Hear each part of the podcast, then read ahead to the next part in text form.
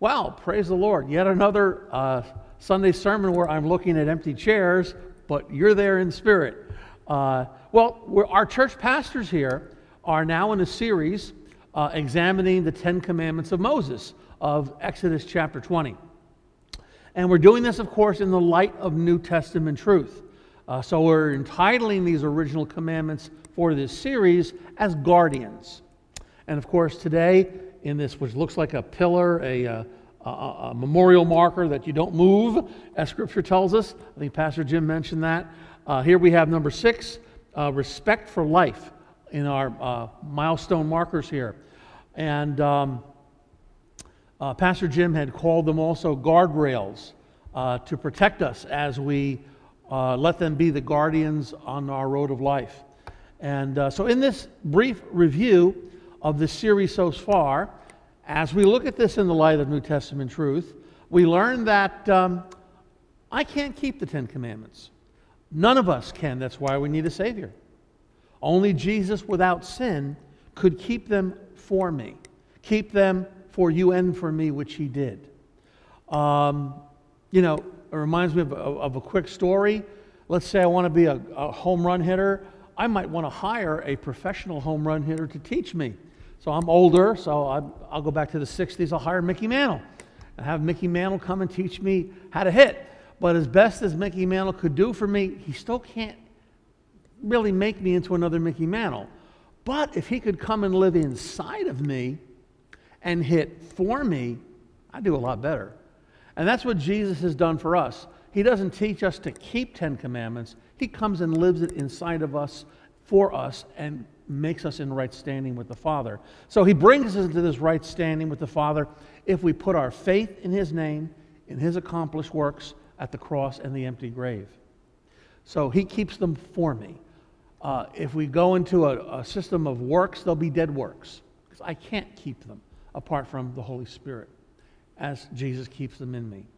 Uh, that's why there's a rest for the believer. The rest is a, a spiritual picture of uh, I'm at rest of my works trying to please the Father. I can't. Jesus pleases the Father for me because I'm covered in his blood. And I'm pleasing in the Father's sight because of Jesus. There's a rest of my works, which would just be dead works now. There's a rest from my works. And likewise, Jesus keeps them for me because I couldn't of myself. And um, it's been noted here by some uh, previous pastors who have spoken that the sum of these uh, commandments is love, as the New Testament points that out to us. One half of the commandments are love towards God, and one half of the commandments are love towards our neighbor. Today, by this time, we are at the fifth commandment in this category, and we're in the category of love towards our neighbor, uh, which is part of today's topic. And it's Exodus chapter 20, verse 13. It's the fifth commandment Thou shalt not kill, from the King James. From the New American Standard and Revised Version, you shall not commit murder. That's a better view of the intention of what this means. There's a Bible translation called the Basic English Translation from many years back, and that says, Do not put anyone to death without cause. So there's a lot that can be doctrinally said here regarding this commandment. What about self defense? What about war? What about capital punishment? Um, our legal system makes distinctions between murder and manslaughter. In the 1800s, they didn't have that word manslaughter, so they used to use the word a killing, which referred to a non intentionally causing the death of someone. So we can't go in great doctrinal depth today on this. We would be here a very long time, and we can't go into a, a deep study on this. Uh, but the essence of this commandment is that killing an innocent person is considered murder especially when this killing satisfies my selfish desires that I would benefit from. Uh, it's a very broad topic. There's a lot that could be said at this, but at core, it talks about a respect for life. And that's our topic today a respect for life. So I want to briefly examine that today. We need, as believers, to have a respect for life, but to proclaim a respect for life, both to have a respect for life and to proclaim it. It's a very serious issue, it's a very sobering issue when you consider all that is entailed. Uh, it's a topic we could spend many hours in detail on, but due to time, I can't. So I hope today you would uh, leave here with the importance of the essence of what I'm trying to share today. Uh, in Genesis chapter 2, verse 7, New American Standard, it says, And the Lord God formed man out of the dust of the ground and breathed into his nostrils the breath of life. And that man became a living being. In Hebrews chapter 12, verse 9, God is called the Father of spirits. So when you take this into consideration among other scriptures, since all life comes from God, as the scriptures show us, uh, life is holy because the Godhead is its author. So we have to get that. Life is holy. This is a very biblically fundamental truth. Life is holy. And so life is to be respected, as we have here. Life is to be respected from conception to deathbed. And if we don't respect it, we're not believers. Do you hear what I just said? If we don't respect it, we're not believers. Only God knows what's in people's hearts. But the church needs to know who are believers and who are not. Jesus tells us we'll know them by their fruits. We're all fruit inspectors. When believers, who, or people who claim to be believers, have no respect for life, they're not biblically believers. Only God knows what they are. So, this respect for life is fundamental to Christianity, has been for centuries. It is something that if we don't take a moral and ethical stance on this issue, what do we stand for? As I previously said, it is also something we proclaim. So, this is a topic that's very important to the heart of God. Uh, we see what's important to God by what the evil one, Satan, attacks. The evil one would attack people's minds with lies and deception that would turn us against the will of God in our hearts so that we would sin by our actions. The evil one hates innocence because he has none. The evil one desires to degrade humanity, made in the image of God. The evil one desires to lower and degrade humanity in order to hurt God. He can't, but you know, if you think about it, what greater hurt could you cause someone than to hurt their children? Jesus tells us in John 10 that the enemy comes to rob, kill, and destroy. Thank God. Thank God. Jesus comes to give me life and life more abundantly. You know, so the evil one has a desire and a will for Jesus' believers that they would be selfish and have a disrespect for life and that act of disrespectfulness towards life would benefit them personally. Rather, we have a responsibility to protect life, and that should precede any personal comfort to ourselves. Unfortunately, it is the unborn, the mentally vulnerable, the very elderly, who are targets of the evil one's hatred for life. And he wants us to become his weapons against them never agree with the enemy's will for humanity.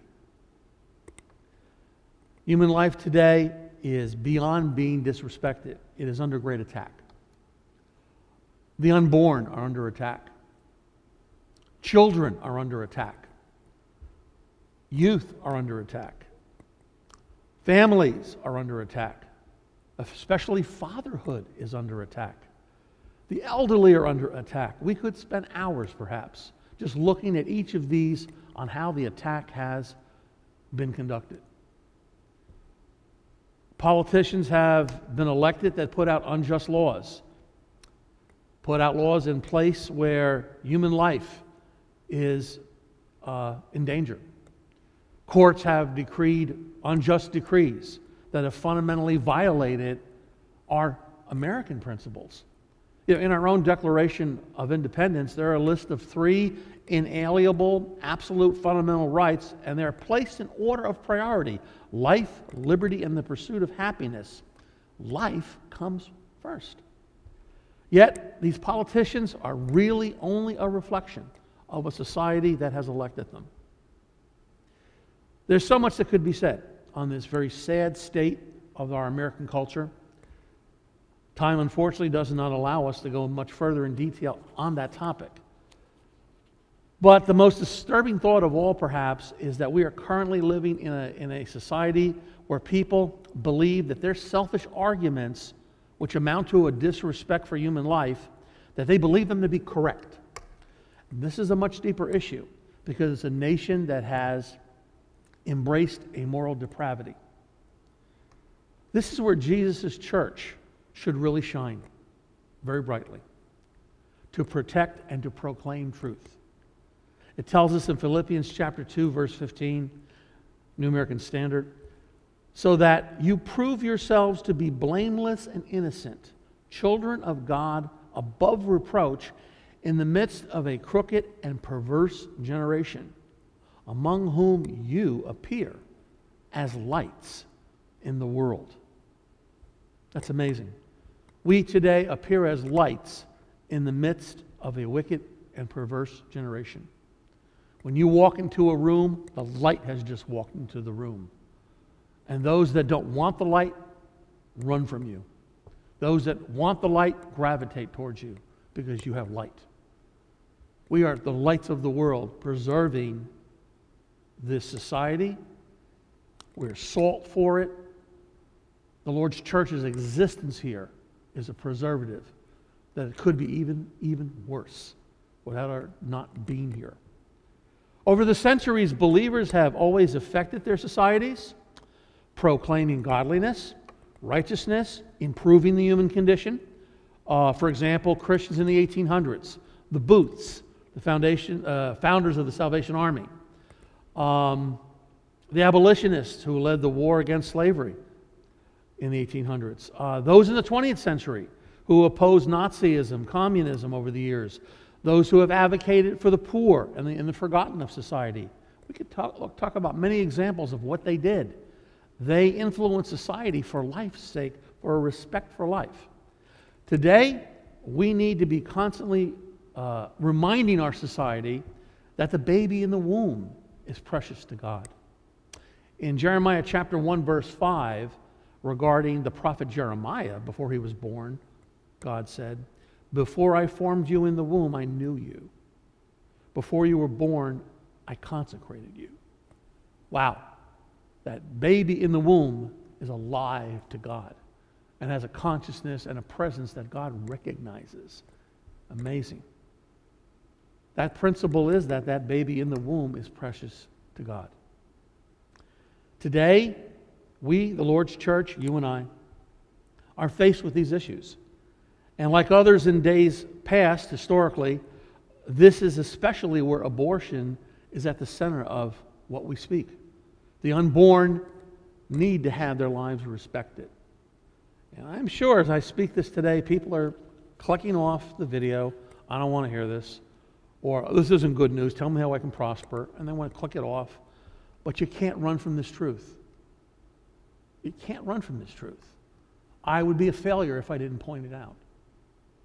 In the 1800s, much was said that the African was not a human being, so that slavery could be justified.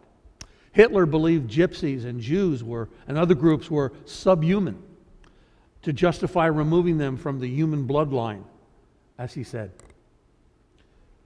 People today, like former Vice President Al Gore, has publicly said, I heard him say this, that a fetus in the womb is not a human being. Thus, the death of the baby is justified in their eyes. And now in 2020, uh, just check your news lines here. In February of this year, uh, Senate, I wrote it down Senate Democrats insisted that babies born after failed abortions should be left to die. It gets worse and worse and worse. This disrespect for human life. Did you know on the seal of the state of New Jersey, uh, that I think it's a horse head wearing a, a, uh, a uh, knight's helmet or something? Anyway, when you read what all these things symbolize, it says the supremacy of the human mind. Thus, becoming wise, they become fools. That's all the supremacy of the human mind talking a disrespect for life. Amazing.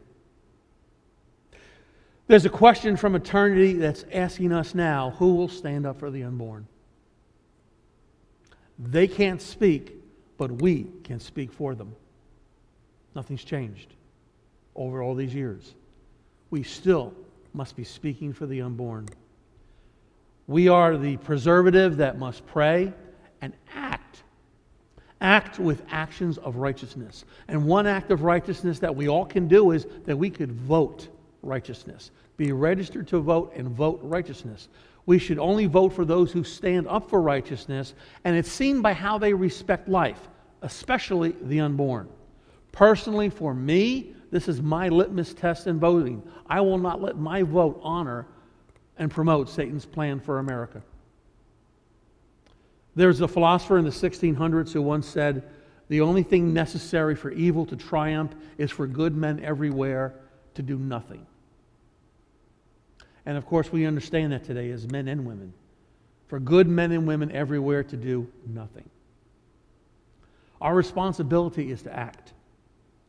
We act by how we pray, we make it a priority of our days.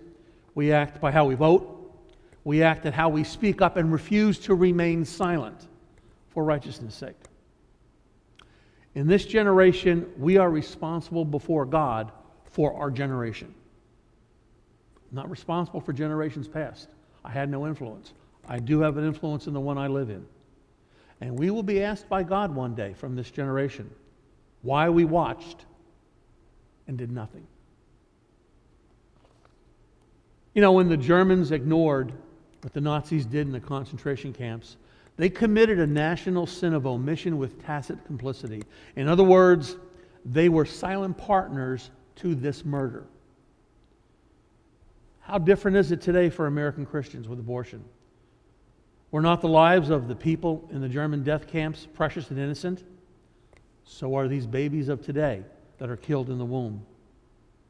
Millions, millions have lost their lives because of a Supreme Court justice who took one word out of the Constitution that said liberty and said they have a right to be killed. Like the Germans of the 1930s and 40s, we will be held accountable for what we allowed, for what we chose to ignore. The Germans ignored their Holocaust. Will America ignore their Holocaust of the murder of the unborn? You know, what happens if we don't stand up for and respect life? It just gets darker. More and more lives are lost. And politicians just this year question if a baby survives an abortion, they be, should be left to die. What a depravity of human life. What will you and I do to promote this respect for life? Well, as I said, will we vote in our elections to promote the respect for life? Will I speak out when my voice is not wanted, not tolerated? Will I speak anyway? Will I put it in their faces anyway? Will I pray for my country? Will I return to a respect for life that it would return, that is, our country a respect for life? You know, there was a teacher one time, a very one famous one on prayer, and someone asked him, Well, what happens if we don't pray? And he said, The worst thing of all, nothing. As I'm looking at the clock here as time's going by, how do I end this? So much I'd like to say. Perhaps a, a true short story. In the concentration camps of Nazi Germany, it was often the practice of rabbis who were encamped in those death camps. As they were about to be killed or in the, gas, in the gas chambers, or they would walk up to uh, Nazi guards, and they would look them in the face and point to the sky. And they would say, God is watching. When it comes to America respecting life, and we as Americans, and all we say and do on this issue of the unborn, I guarantee you, God is watching. God is watching. And I also believe he's watching on how his church will respond to thou shalt not kill, thou shalt not commit murder, a respect for life. Let's pray. Father God, as uh, we pray today, we pray with the identification of intercession, saying that we have sinned. Even for those that have had no part in abortion, we have sinned because I'm an American. Father, we repent for our nation. Lord God, revive your church, as so many churches embrace abortion across America who call themselves churches. So many Christians who call themselves Christians embrace it. Father God, have mercy on us, Lord God. Bring us a great awakening, Father. Bring us, Lord God, an outpouring of your Spirit. Holy Spirit, you are our teacher, as the word tells us. Teach us to respect life in all that we say, in all that we do, in our words and in our actions of voting. In Jesus' name, Father, I ask this on behalf of your church and my country. Amen and amen. Thank you for listening.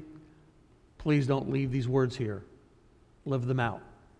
A respect for life.